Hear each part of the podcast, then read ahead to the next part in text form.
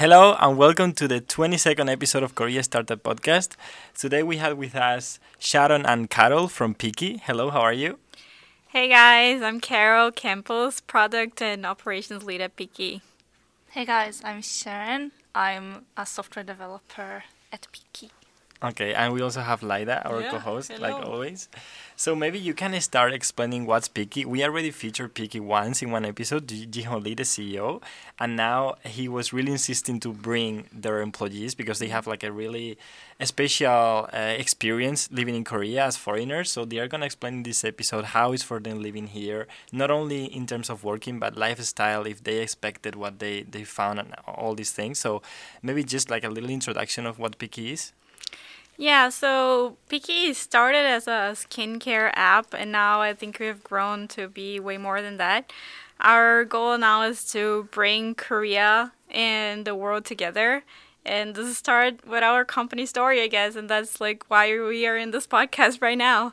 Um, our team is pretty much all foreigner based or like really diverse. We have like almost 10 or 11 nationalities now, I don't even know.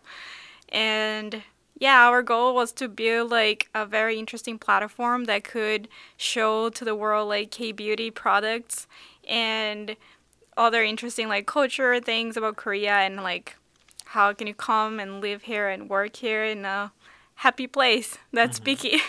Picky. wow. I hire someone that pitches your company as good as Karol does. Oh my goodness. and what how did you find Picky? Maybe you can both answer. Yeah, I think uh, Sharon's story is much more interesting than mine. But um, yeah, I was already working here in Korea for a while, and I was just trying to to switch my career path. Um, and then I just found an opportunity to be like a customer service agent for Picky. It was like a part-time job. Um, I just found it. I think it was in a Facebook community or somewhere like there. Um, and I applied for it because I was not really looking to like work a full time anymore. It was like middle of pandemic. I was just like trying to do something as like a side job for a while. And this opportunity arose, and I thought like, mm, this could be a good thing. Like I really like customer service. I have been doing this for a while in in different companies, so yeah, that's how I applied, and everything worked out. What about you, Sharon? Yeah, and for me, I was working in Israel as a software developer for a lot of years, but I always kind of wanted to try and move to a different country. And Korea was just one of those countries that I was interested in. So I opened LinkedIn. I saw an ad from Picky that they're looking for a software developer. And I already knew the platform because I'm a user myself. So I was like using the app, writing reviews for products, and also like receiving products to review from brands. So then I just applied and it kind of worked out. And I got to Korea and I've been working here since. Mm-hmm. And what was your interest in Korea at that moment? In the What What did you like about Korea? so it it kind of started with I was watching some K dramas and then they mm-hmm. featured skincare products and I was like, oh, that looks interesting. Maybe I should try some. And then from that, it kind of turned into me becoming like a content creator on Instagram and uploading reviews for products and like it would have been way easier to find interesting product if I was in Korea. And also that passion kind of grew to like Korean food and the music and just the culture in general, as well as like wanting to also try learning the language. So it just kind of became an idea that maybe I should move here and see how it goes. And a funny story is that like I, as one of the CS agents at Picky, was one of the first people to receive Sharon's application. Uh-huh. yeah. And yeah, I think at first you you were just surrounding it, and you were just like, "Hey, I'm a software engineer. Like, do you guys have any positions at Picky? I'm interested in working for you guys." And at that time, we weren't hiring yet, so I just forwarded your message to Jihong. The moment I saw the opening, I harassed everyone, so I sent a lot of emails until until I got a reply. So it And- worked out. How was like because uh, we know that in Korea this visa process is not easy, and some people struggle a lot. I think here we have two different examples, like the opposite. In in your case, Karol, I think it was way more difficult. So can you maybe like go through it? How was the process and how did you manage? Because you have been here in Korea for how many years already? Yeah, so my story is a pretty long one. I have been here for like around eight years now. Uh, Yeah, and then I came to Korea initially as like uh, just a tourist. You know, like I sightsee a bit and stuff, and I really liked it, so I wanted to give it a shot living here like long term. But I was still not sure, so I came back once more like during my vacation at work, and I stayed for one month during a homestay. At that time, just like again tourist visa. And then I was uh, meeting some people here and like making friends and asking them about working culture or like how do I find a job in Korea and stuff. And most people just told me like, if you don't speak Korean, you're never gonna find a job.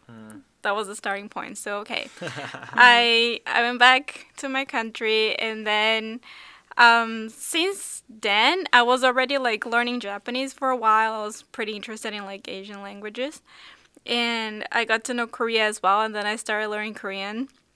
But back there, like I couldn't learn as much as I, I wanted to, so that's why I came here to study Korean for a month during this one, the homestay and um, Korean class thing. And then everybody just told me like, yeah, you really need to know Korean or you'll never get a job. Okay. So when I decided I, I want to move to Korea, that was step number one. Okay, I gotta study Korean then. So I came first with like the D2 visa, which is no, sorry. It was a D4 visa. That one is like the Korean language student. That's the only thing you do. So you go to Korean language school and the course is pretty intense actually. Most people might think like, "Oh, okay, it's just like any other language school," but um, you have to commit at least half a day to it, and most of the times all the homework they give you and all, all the vocabulary you need to learn in one semester is insane. So like you have to put up with other hours after school as well. But yeah, I came with that visa and then from there I needed to find a way of like getting a job and getting a visa that would work for long term because the D4 you can only have it for 2 years I think. You can keep extending it but the maximum is 2 years. So I did that, and then uh, my visa was expiring, so I started going to all sorts of job opportunity places I could find, like applying online everywhere. But Korea also has a pretty good amount of like fairs for students and startup fairs and other places that you can just like interact with the community, network, and stuff. So I ended up going to this um, startup fair it was like a startup job fair or something. And you just sign up and then you can already like book for an interview with the companies. But if you don't book anything, you can still like go around and um, if they have an empty counter, you can go there and start talking to them. And yeah, I just got to interview um, in one of the startups there, and in the end, like things worked out. But the the E7, like at least to me, was a little bit scary because um, Sharon might tell us her story later, and it's a little more straightforward. But for me, it was like, okay, I was already here, and the company has to commit into doing all the paperwork and applying for you because they need to sponsor you. That's what the E7 pretty much is. So, yeah, from there, I had an agreement with the CEO. So he said, okay, we're gonna apply for a visa for now. Like, I was still on my D4, so like I could work like part time for a while. So he said, okay, so you work for us, and in the meantime, we're gonna like apply for a visa. If it works, it works. Welcome. If it doesn't work, goodbye. That's it. That's how far we're gonna go. Mm-hmm. And when you apply for it, it's not like they're gonna tell you right away if it mm-hmm. worked or not. So you submit all the documents, and then you gotta wait for them to tell you, okay, you passed or you failed. And that took like two or three weeks, you know. I was like, oh my god, if I don't get this job, then what do I do? You know, like I have to get it. So in the end, like the waiting was worth it, and the visa was issued, and that was step number one. And then from there, I worked my way all the to like F two, which is the point based visa. That's mm-hmm. like long term residency. So a lot of things count. So your Korean ability, your income, like if you participated, like if your country participated in the Korean War, if you took like different Korean culture courses, like all sorts of things count into these points. But so if you have them, you can apply. Then if you get this one, is like one step closer to permanent residency. Yeah, and I think um, it was a very long road until here, but like definitely worth it. But yeah. Yeah, it sounds like a complex process, definitely. Uh, was there someone helping or supporting you in order to supply or like like uh, submit all these papers? No, so I decided to go on the hard route, I guess, Uh-huh. of doing it all myself. Um, but there is a huge community like online. Facebook Yeah. has several groups of people that like have kind of streamlined how to do some things and they're always up to date on when the paperwork changes or when the the visa regulations change. So this is one good starting point. Um, there is also many visa agencies that can help you out, but like some of them are very costly and like yeah, you, you really need to see like if that's worth it, especially depending on the visa you're trying to apply for. And I mean, depending on where you're coming from too, like if you're from an English speaking country, then starting with like uh like a English teacher kind of visa might be a easier way to come in and stay and be like a solid life financially or like just be stable and then you can work your visa Yeah. ladder from there but um also coming as a student like as a d2 this is something that i didn't do because i already um, i was already graduated from school and i didn't want to do a master at that point but if you come as like a regular student like d2 um, you have many more opportunities i think especially now like korea is investing a lot into um, benefiting people that come to study in Korea, especially if you get any scholarship. They really try to settle you in and like connect you to some companies at least like for a couple of years before um, you you leave. So that's also a pretty good route, I think. Cool. And in your in your case, Sharon, how was it? Yeah, I think mine was really different because I, I didn't want to come to Korea until I would get the visa. I was kind of worried to like come to the country, also quit my other job, and then suddenly like not really get the visa. So I applied and did everything from Israel, and like in Picky, uh, the CEO helped me. So he sent all the document. He got like a visa agency to do everything from Korea. So I would send documents to Korea, and then they would tell me if they're good or not and what I need to change. I think the most uh, stressful thing was I had to translate everything to English. So it's like a kind of like annoying process, bureaucratic process. But in the end, once I sent everything and everything was good, I did get a response in like about a week that I got the E7 That's fast. and that's the yeah that's the professional hmm. like one. And i just now renewed it for another year which also was actually pretty fast. It took like a few days to get like the response. So it's very very uh-huh. different. I think I, if I was younger, I might have I might have just come to Korea actually. If I didn't have like a really good job in Israel, but I think just because of that, I was kind of like more hesitant. But yeah, the process was very different. And for you, Sharon, when you were coming already to work in Picky, it was your first time uh, landing in Korea, right? Yes. so I was supposed to come to Korea actually like a year before that, hmm. but because of or like two years before, but because of COVID, like everything fell apart. So and then Korea didn't really accept people still. Mm-hmm. So I was like, I should just move here. Like, I don't know what, why that was the solution, but because of COVID, I couldn't really like visit Korea. So I And how were decided. the impressions? Like, did it match with your expectations in general, or like, how was this shock? So actually my expectations were pretty low, I think, because mm-hmm. a lot of people I don't know why I landed in that like side of TikTok or whatever, but like a lot of people would really talk badly about like how it is to be a foreigner in Korea. And I mean there are issues that I noticed when I came here.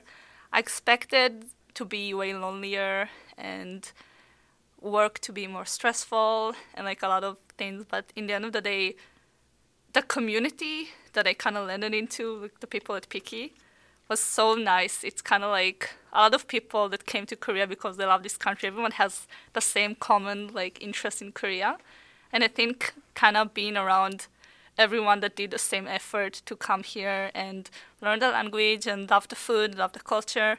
Mm. It's kind of like I felt more f- that I fit in more than like at home in that sense. So in terms of like loneliness, I didn't feel that. The language is difficult. It is an issue, and I felt it right away when I came here. That's like you cannot. It's pretty hard to communicate with Korean people if you don't really know the language or if they haven't lived abroad at some point in their mm. life because then they're more comfortable with English maybe. But there's so many positives too that I think kind of like overcame that part. So. And I think like normally a lot of people when they want to come to Korea is because they saw like these K dramas or they like K beauty and stuff. Yeah. But K-pop. Yeah, K-pop, all these things. But those are things that are not in the day-to-day life of a person who comes to to live to Korea. So how do you think there are many people that come to Korea and then they realize that okay, this is not what I imagine and and they don't like it? Absolutely. Um, I think uh, a lot of people feel like they want to live in Korea because of what's shown to them like in the dramas. Yeah, they think they're gonna um, see BTS in the, in the street or something. Yes. so that that one is actually a really funny story. When I was um, learning Korean in Brazil, I think like I don't know, half of my class, the people were always like, "Oh, I, I really want to learn Korean, and I really want to learn like how to write in Korean, to write a letter to like my oppa or like to whoever was like their favorite K-pop star at the moment." And I mean, even to me, to at, at, up to a point, like I really wanted to come to Korea because of like how I thought the culture was, and part of it was what I know from the dramas. Um, I already had been here once, so I kind of knew what to expect for some parts of it. And also, I grew up in Sao Paulo in Brazil, and like there is a huge community of like Japanese people there. So it's not like I was totally unaware of like how um, Asian cultures go, like how people behave overall. Like there is this sense of collectiveness that it's kind of different, especially if you're coming like from the U.S. Um, but I mean, there is a part of it that always seemed much more magical in the dramas, but in the end, like, I kind of feel that everything is true up to a point. It's just like a little bit prettier and more colorful. But overall, like, even on the dramas, right, they always show like people working late or like having, um, like, I don't know, riding like a, like a crowded subway or like, you know, having to eat in a rush somewhere, like, you know, things like day to day things that are a little bit more like comical or like expressed in a big way. But overall, I think everything is here. It's just that more like the, the more you get used to it, more it becomes like a a day to day life like in any other place. You know, there's not not any like oh magical thing. Like Korea is like ah so like the most fantastic place where everything's different. It's not like it's commonplace. Everybody works, everybody leaves. Um, there's happy things, there is like bad bad things too. So like it's just uh, a pretty interesting place to be, I think. Mm-hmm. And in terms of like, uh, because you were mentioning uh, working habits and stuff like mm-hmm. that, there is like um image of Korea that is like super hard and you have to work a lot. In your case, you're working in a startup and it's like an international, more or less, a startup. So I guess it's, it's a bit different from a big corporate. But in your experience and by the people that you know, until which point do you think this is true compared to your own countries? Well, I think this also really depends on the company you're working for and also like what sector it is um, and what you're trying to achieve as well. Um, I only worked for startups pretty much here in Korea, mm-hmm. but um, they were all very very different in many ways. Like so one of them was more like tech science focused and then i worked for a social venture and now piki i would say is more like a beauty tech kind of company. So all of them were completely different environments. So the first one was more i think i would say the way, the style that like people imagine it to be. Like mm-hmm. we were really trying to make this like very particular product bloom and it was very difficult to introduce this to like the regular like, public. So there was a lot of work to do and we need to really show a lot of like really impressive results in a really short time. So i would say like there was a lot of um, demand from like the i don't know C level on like have us really work hard to have results. So like working hours were really long in a sense um, and people just have like this culture you know like okay so if they if i know that i'm kind of required to be here for a long time then like let me just plan my day ahead so like i'll work from like i don't know 8 to to 9 p.m. or something. And then at the same time that you I I personally felt this rush because I I'm not this type of person. I don't like just extending my day at work just because if I don't feel like I'm gonna be more effective or like come up with better results, I would rather do it in my regular time and then just work my like best at that time.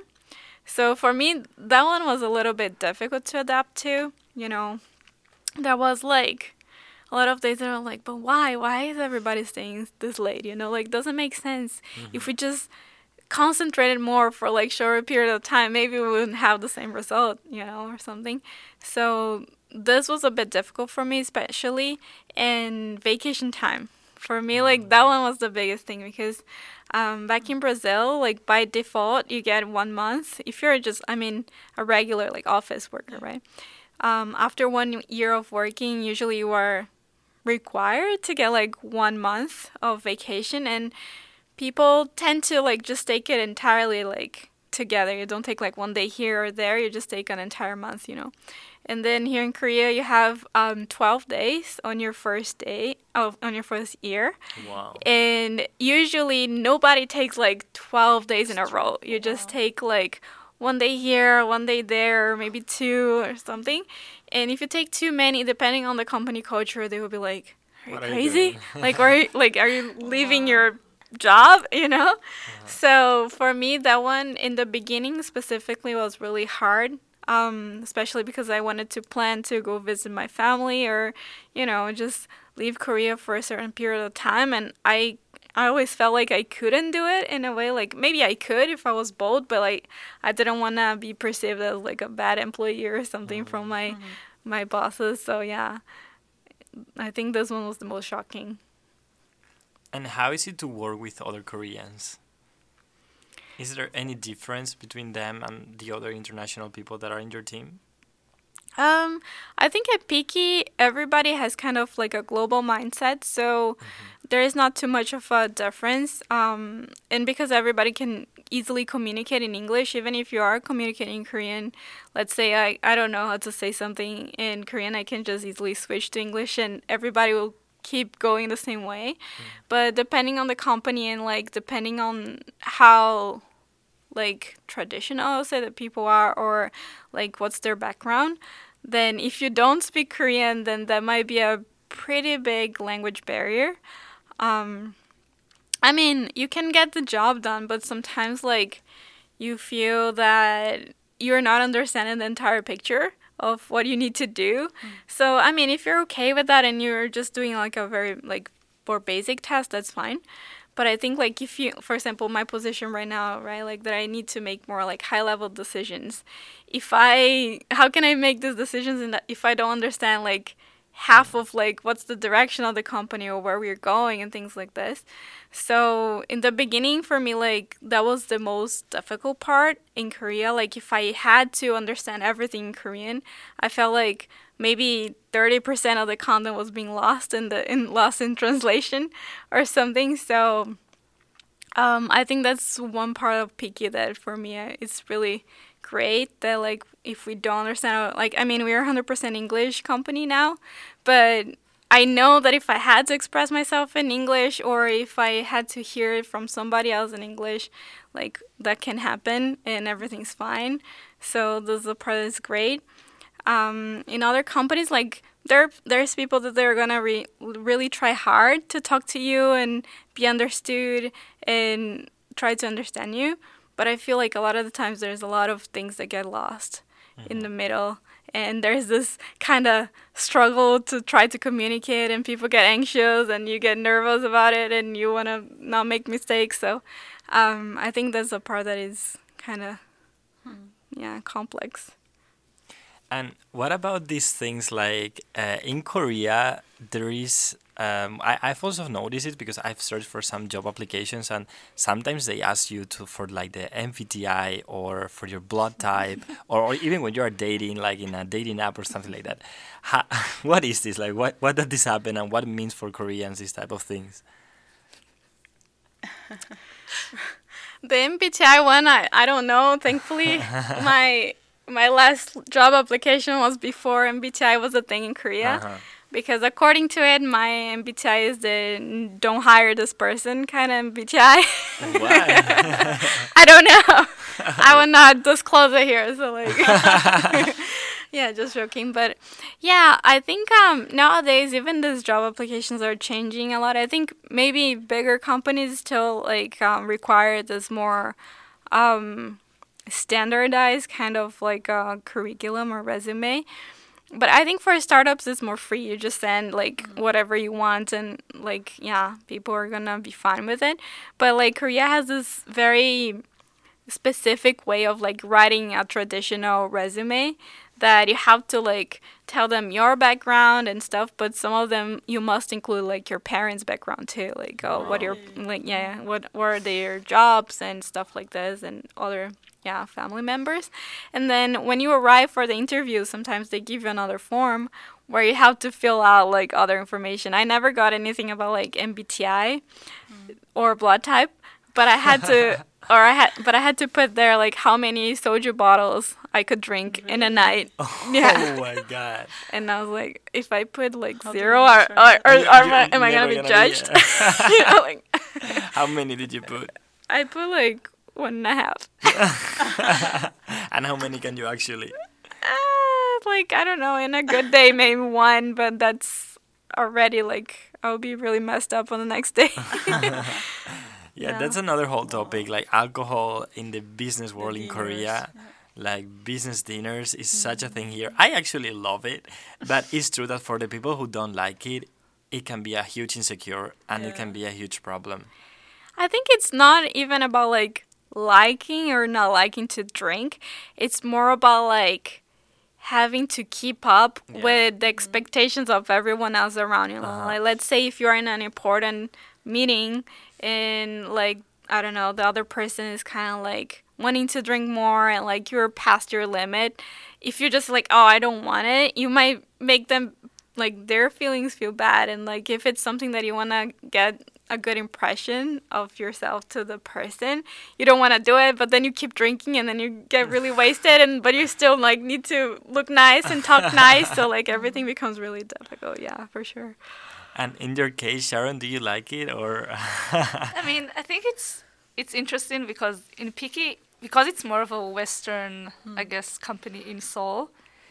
It's not like you don't really feel pressure when we do it. So when we go, when we do the company dinners, there will be alcohol probably, mm-hmm. but it's like everyone can just drink how how mm-hmm. much they want. So, but that's why I think Karol, you had more experience of like actual like the pressure from Korean companies to kind of like you have to keep up because we don't have that, thankfully. Mm-hmm. yeah But i, I, mean, think for it me, is nice though. yeah i think for me like it's more difficult when it's not like with people that you're just like interacting every day it's more like okay let's go to this business meeting and the business meeting ends in a dinner and this dinner ends in like a second round in a bar rounds here. so oh, oh my god! First round, second round, third round. You never know when you're, you're gonna finish. Yeah. And and the problem is like you never feel like you can just say, okay, I'm done. Like Uh-huh. that's enough for me. Let me go home now. Um, and then sometimes, especially if you're an introvert, giving a hint of my MBTI here. Um, yeah, like if you're an introvert, like the third round of like noraebang. It's like the killer. You're already like drunk and you're like, oh my god, I just want to go home. I don't want to be forced to sing anything, but you know that you're gonna be forced to sing something. That's horrible. so like yeah and the, and the thing is like for for koreans i feel like this is um kind of a normal thing to like just go noraebang everything. So people just have this culture of like, okay, I'm gonna go practice. I have my go-to song, you know, the song that I will sing the best or something. But for me, I was like, kind. I was like, I don't know what to sing. Like, what Yeah, song's gonna be same, same, good, same. you know? So yeah, this is funny. But our our team members have their go-to songs too, right? Yeah. I mean, I, I, I do think maybe that's why it's kind of nice at Picky because we do get to experience that, like that side, I guess, but like not the bad That side of extreme, it. no. We like we d- we do that, but we can say when we want to leave, and like we can go to noraebang, get everyone together, and like do all that stuff. But like, yeah, we have like the choice to decide if we want to stay or not. So it's like it's, it's just fun, like when we do that. Mm. And yeah, we do have our noraebang. Yeah, I think songs. it's it's yeah. That that's definitely fun. And I think overall like this is the most interesting thing about Korea. Like it just changed so quickly. Like society wise, culture wise, everything like in from like maybe two years ago to now. Um, there is so many huge changes and I think like this traditional like rules of business and stuff this is also definitely changing. Um, a lot of the startups friends that we have around and like given um, on the same building and there are so many different offices. I don't feel like anybody has like the same pressure as like more traditional companies had in the past you know? Like this is something that they're not doing anymore like forcing people to drink or like stay and sing and dance or something yeah Okay, I think we touched many points in the business wise of uh, Korea. Now let's go into the personal life in Korea. How do you live here? How do you entertain yourself? How do you make friends? And then these little things of Korea that are super annoying that are like the alien card or like the, the trash or this type of little things that until you don't come here, you don't know what it is. And it seems nothing, but it's actually a pain in the ass. So, do you like Korea to live? Yeah, I think uh, for me, if I had to choose like one reason to stay in Korea, is definitely more on like life side than work. I feel like work nowadays Korea is getting to the same standards as many other countries, but just like daily life wise, it's so convenient in many ways. I think like just at least in Seoul specifically, like you can get the subway everywhere. Like uh, 40 minutes take you pretty much all around town, right? So that's super convenient. Even traveling around, if you like like knowing new places, like a train ride will take you to any place in Korea in maybe like five hours. Yeah. So, Yeah, I went to the beach like in a in a train like for one euro, Right. For one thousand wons.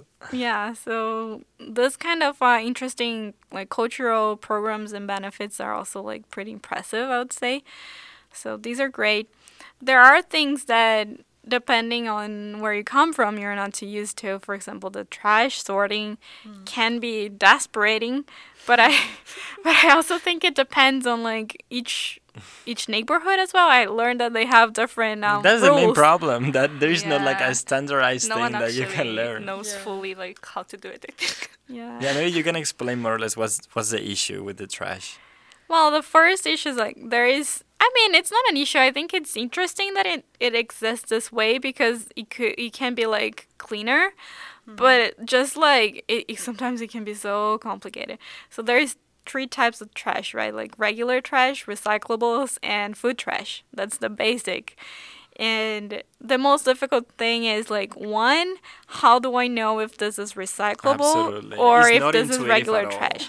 and it, and sometimes it is, but you just don't know. Like for example, okay, I have this this piece of like plastic, like a container or something from something I got from like a food, right? Mm-hmm. And it's kind of dirty. Yeah. Is this recyclable? yeah. Like if I wash it and everything comes off and it looks clean, is this recyclable or still should trash because it's kind of greasy, you know?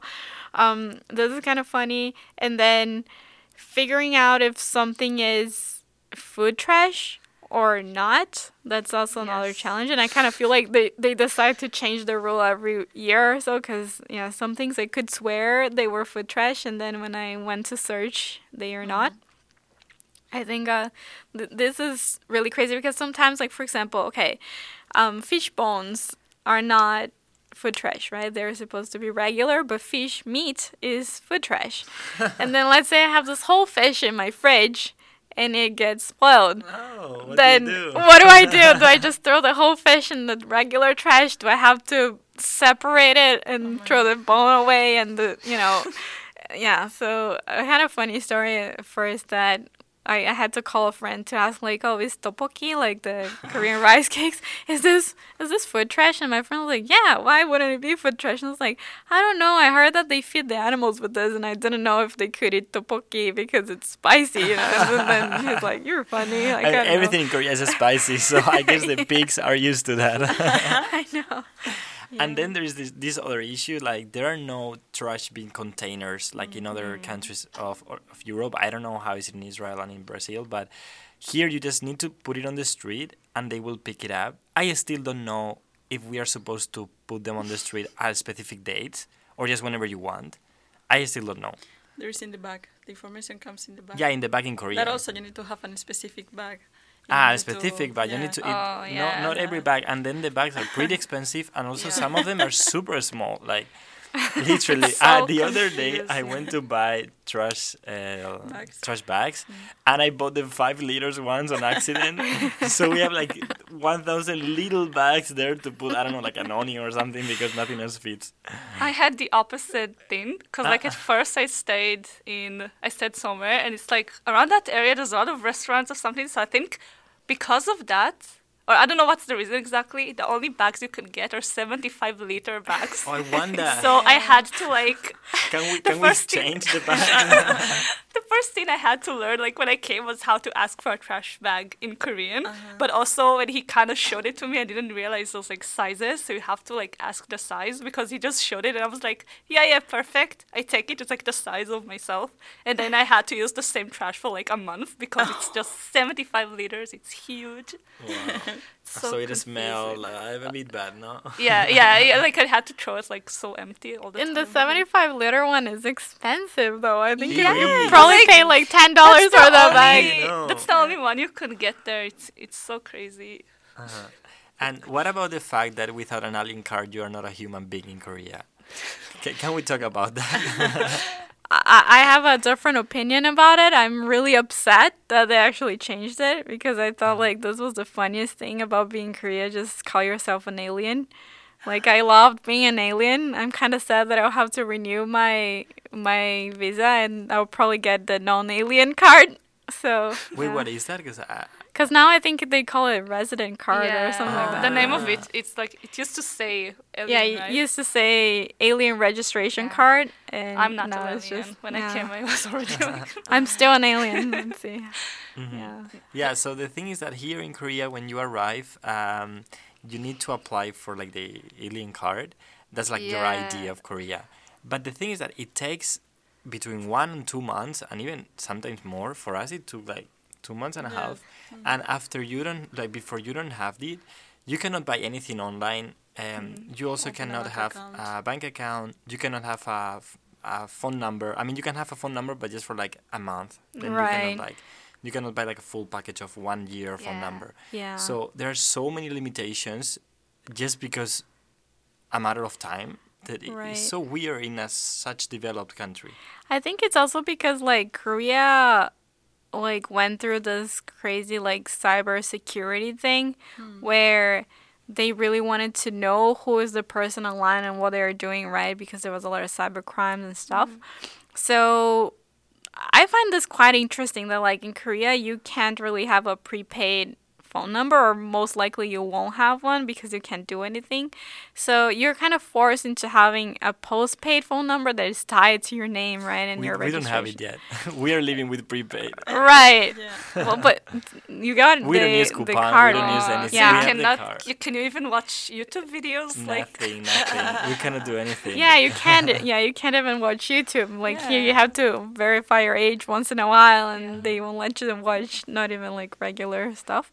But yeah, I think overall, like the issue is not having the alien card itself; it's more having a phone number. So if you Yeah. can't get the phone number, you can't do anything. Um, and I think that's the biggest uh, problem. And also like how um, most like major websites they never accept international cards. You can you can pay just so fine with international cards like on the street, like on stores and stuff, right? But online there's like a handful of sites that I know for sure you can do that. So yeah, mm, those Yeah. become Especially if you can't use Coupang. Yeah. I feel like it's such a it saves so much time because like the way there's not a lot of like big supermarkets or maybe Oh, there are but that thing, you like yeah. have to like go to them specifically. So usually you would have like a lot of convenience stores, but if you need anything more than like the basic things, ordering from Coupang saves so much time, and like you cannot get it again if you don't have a phone number and like the ARC. Hmm. So Yeah, and I think the issue with like the the supermarket is also that as a foreigner, most likely you don't have a car. So like, hmm. how do you do big grocery shopping, right? Like you have hmm. to carry it all back, and it's not like the supermarket's gonna be Yeah. a block away from your house. Literally, so- we need to take a train to go to do the groceries somewhere like Right. to supermarket, like 20, 30 minutes. So that's really inconvenient. Yeah. Yeah. And I think we are the only losers in whole Korea that we are with like two bags full of food, like 10 kilograms in each hand, going to buy groceries because everyone buys online. Everyone. Mm-hmm. But we are the only losers. And I think like in Korea, like in Europe, for example, you have supermarkets everywhere and you buy everything there. Mm-hmm. But here in Korea, you have convenience stores, you have markets, you have these like little shops of more like vegetables and fruits and stuff and then you have the big supermarkets. And it's crazy how the price Changes. changes so much from one place to mm. the other. Like there's one place that is cheap the, the tuna. Another one is cheap the, the fries. The other one is cheap for the lettuce. It's crazy. So you need, You to, need to know, know. like mm-hmm. where to go for each thing and you never you can never buy everything in a single place. It's impossible. Not even in the supermarket. Some things in the market might be way cheaper than in the mm. supermarket. So like what? Yeah.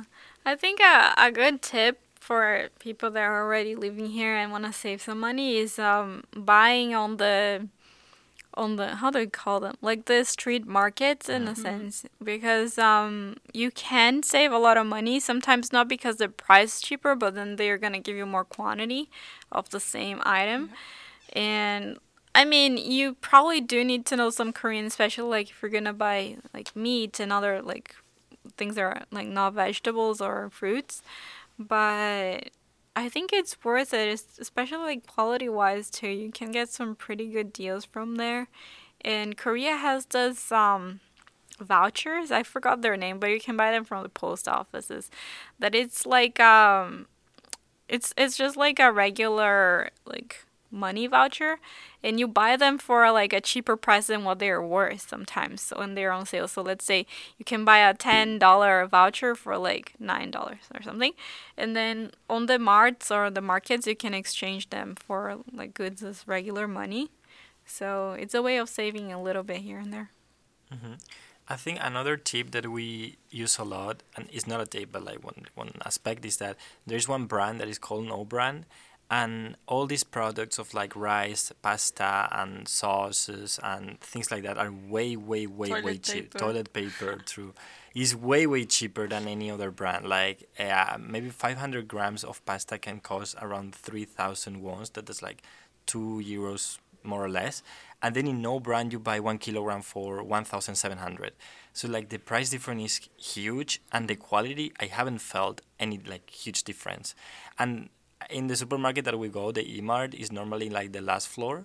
The I don't know if it's that's in the all the supermarkets, but yeah, it's a really good thing. Yeah, the the no brand thing is really funny. I I saw it appear in Korea actually. Um, and it's kind of interesting because like it's a side brand from Emart, right? Um, and they were trying to make it as like the European style, like actual no brand items that like that has no packaging, and because of that, you're getting it cheaper. Like white brand, we call it. Yeah, and mm-hmm. then it just literally became a new brand mm-hmm. called No Brand, and now they have like their own huge, huge supermarkets. They're Yeah. just like fully No Brand supermarket as well. So yeah, it's kind of interesting. They are very cheap though. Their chocolate is decent, or They're chocolate. or like I don't know, how much is that? Probably like seven, 70 cents. Uh-huh. So, yeah. Yeah, like it's that. super good price. Yeah. And then how do you have fun in Korea? What are the things that you do? How is the clubbing uh, aspect of Korea if you do club? Ooh. or like hang out or like going to drink karaoke all this stuff what do you like the most Yeah, well, I would say for me it's probably the karaoke. I mean, it's a good way to practice Korean because you kind of have to like keep up with the like with the song, but also it's really fun. It's like a nice way to kind of distress. I think the first time I went was like we went on a company trip to Jeju, and then we went like at night to the noraebang, and like ever since then we've been going out a lot, like people from work. So it's a really nice way to kind of spend your time here. I would say as well as going to Han River for picnic. It's a really really nice thing to do like after work. Yeah, uh, for me, when I had more time, I used to go to a lot of meetups as well. Um, nowadays, like I think the pandemic killed a lot of them. I think they're slowly coming back now, but um, the ones I see nowadays, there's a lot of like language exchanges one. But before, there was a lot of like, and they charge you like these ones that are nowadays they charge you to go oh yeah, before i think they Yeah, I think before it was all free, and they had some really interesting stuff. Like there was board game meetups, like um, go to have a picnic at Hangang and like play some like music or something, yoga classes, like all sorts of things. And those were really fun. It was a pretty nice way of like meeting new people and a way of like mingle between like Koreans and foreigners. Uh, because Koreans have other types of like websites and places where you can find gatherings too, but as a as a foreigner, it can be really overwhelming sometimes because you sign up and then you show up and then everybody else is Korean and they look at you like, oh, what's this foreigner? like, oh my god, we have to speak English now, and then everybody gets nervous and yeah, it can be difficult. Um, so I think meetups is a way of like finding the common ground because um, like those the Koreans joining these meetups, they are also like interested in meeting foreigners, like speaking um some English, and you can even find like some ways to language exchanging meetups that are not focused on that, you know. So it becomes more casual, I think.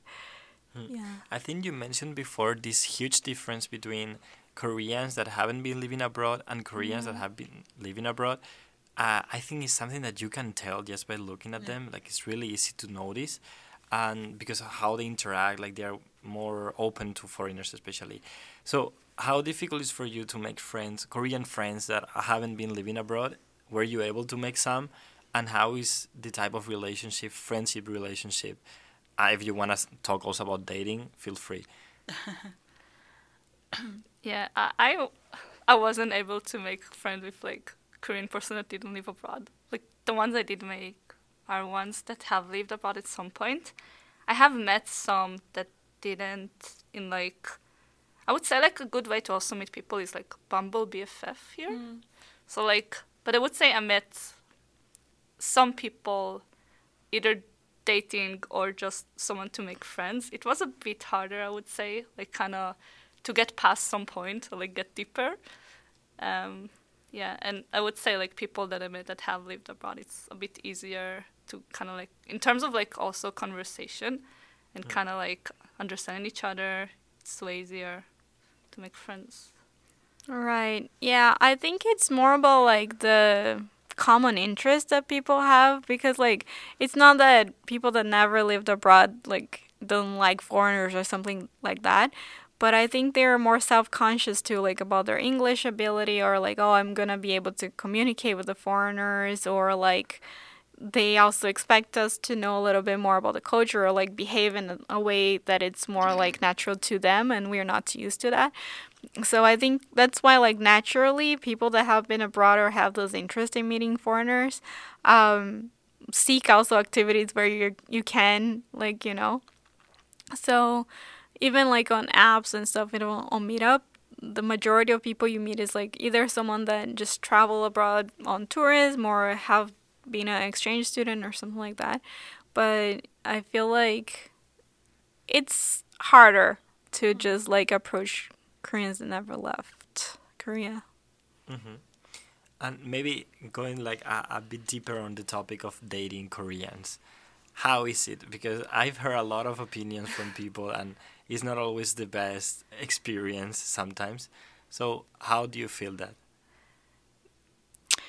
I mean, for for me, it's hard to to say fully because um, yeah, I do date a Korean question mark because uh, my boyfriend is he was born here, but he lived in the U.S. for most of his life, and now like he came back to Korea, so culturally backgrounds like uh, his background he's korean but like he's so used to like the american way as well right? So he behaves both ways. So he's more like in the category we're talking now like koreans that lived abroad. So i can't say much. Um for like i don't think i i ever dated a korean that didn't have any experience like yeah with like english or living elsewhere but I think it could be a little bit challenging, especially for me.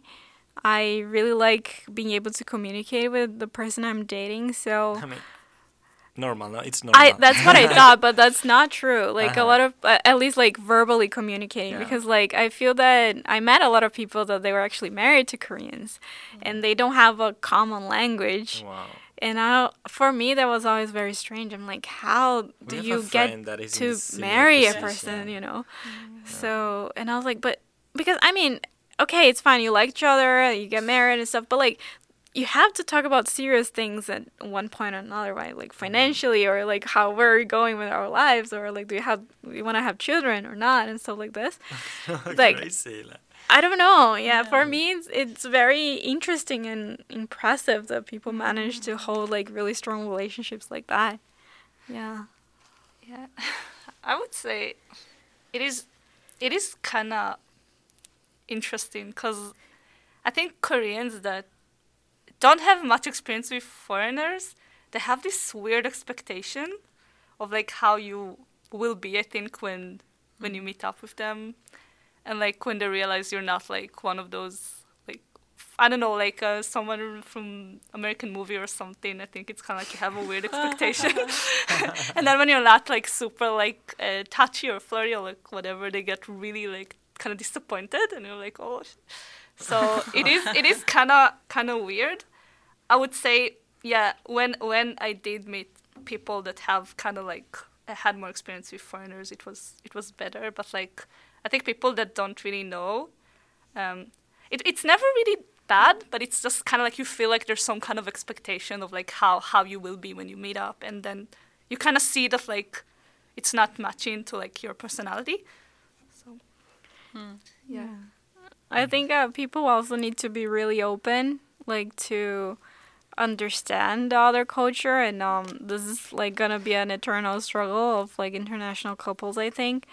But yeah, I hear a lot about this, you know, like oh, like my Korean like husband or like my Korean wife, they do things this that way. Like why do they do this, you know? and that's just like how Koreans are used to do it, and I bet that they also feel like very annoyed by many other things that we do as foreigners. Probably like sorting trash is one of them, and yeah. So Uh-huh. Maybe one of the last questions. Uh, could you recommend some basic apps that everyone should have when coming here? Ah, also maybe mentioning like this difference between Naver Map and Google Maps and, and Kakao Map and blah blah blah map. hang on, let me let me check in my apps. Like definitely number one is Kakao Talk. I don't think you can Yeah. communicate Yeah. anywhere, not WhatsApp even business wise, without Kakao. Kakao So- taxi as well. It's pretty Kakao Taxi, but that one you need. Ah, wait. Do we separate if you need airs? Yeah, we have to Yeah. separate in two blocks. You can pay by cash, but actually, Yeah. Yeah, and I think uh, Uber also works here. Overworks. yeah. It's it's connected to like the the local taxis, so it's not like Yeah. Uber brand, but I use it here. Right. Yeah, they, like, but when you log in into Uber here, I don't know if it's different if you have an international phone number, but if you have a Korean one, it changes into a different app completely. It's called UT. Like it's just Uber Taxi, Yeah, but like Yeah, the it's- logo it's changes, the everything changes, so Yeah, it's it's not the same environment. Uh-huh. Um, I did try to use that twice, but I was never able to match with a cab, so I gave up. Ah. I I use um just regular Kakao Taxi. But okay, so about the maps, I think this is more of like a preference kind of thing, and there's the Team Kakao, Team Yeah. Naver. I'm Team Naver. I'm sorry. I, don't know who could be Team Kakao. Seriously, I think it's like our the, the t- our you coworkers Team how Kakao. is that possible? because I think it's like the the one you decide when you when you land in Korea. That's the one you're stuck with. Like because, because- you save everything there and like you're already used to it, so like you cannot leave. Uh-huh. So yeah, I'm, I'm team Naver too. And then there is the the Korean subway map app. They also released a new version now that is more foreigner friendly, Mm. and it shows like a lot of um, events around town and stuff like this. So it's pretty cool. Um, if you do have an alien car Coupang, for sure, like you would Yeah. never live without it. But if you don't have an alien car, then maybe that's what you guys could have done, is use G Market, because uh, G Market is like they have a global version, so you can use like foreigner card, and they still Oh. deliver it to Korea. okay. That's what saved me in the beginning because I didn't know how to how I could order things online. And they also have the system where they when you create your account, it generates like a kind of like a virtual bank account for you. So if you deposit money into that account, you can use it to pay stuff Oh, inside the that's app. Cool. Yeah, so it kind of helps. It saved me a lot in the beginning. Mm-hmm. And if you have ARC and you want to do shopping, Ably or Musinsa are pretty good. Like mm-hmm. shopping with like apps. Okay, and some like K beauty brands that you want to recommend or places, mm-hmm. like any last tips to finish? If you're curious about K beauty as well, just you can use Picky. of course. And maybe any other tip that could be from anything. It could be like behavior wise or if you plan to stay in Korea long term, like long term being more than four years, I think, um, definitely apply for the KIIP course. That's the government Korean lesson. Uh, it was originally made for like people that are gonna get married to a Korean or get a Korean citizenship, but I think it's really really useful. The the beginning course like one it has five levels so from level one to four it's more korean language. Mm-hmm.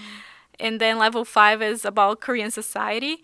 But overall like the way that they teach and like the subjects and stuff are much more catered towards daily life than the courses that you're gonna get in university. They are like much more academic so you're gonna learn like reading and writing really difficult stuff mm-hmm. but then it's very hard for you to communicate like and speak like you know basic things mm-hmm. so definitely do that it's free as well so why not nice tip. okay. and you? Sharon? Yeah, I would say also about the language because I've been here for a year, but I would say I, I haven't really used Korean much. I kind of like avoided it, but I do think like if you want to come here and stay, like using the language as much as you can is like the best thing you can do. Mm-hmm. So I'm also going to take the tip for myself and start like speaking more and practicing more Korean. Okay, cool. Well, Karol and Sharon, thank you so much for coming. It was a really nice episode. It was really different from what we Yeah. usually do here, but I think it's gonna be really fun and useful for people who wanna move here. I would have loved to listen to something like that. So yeah, it was really useful. useful. Thank you. Thank you. thank you so much Thank you for guys for having having us. us Bye bye. bye Bye.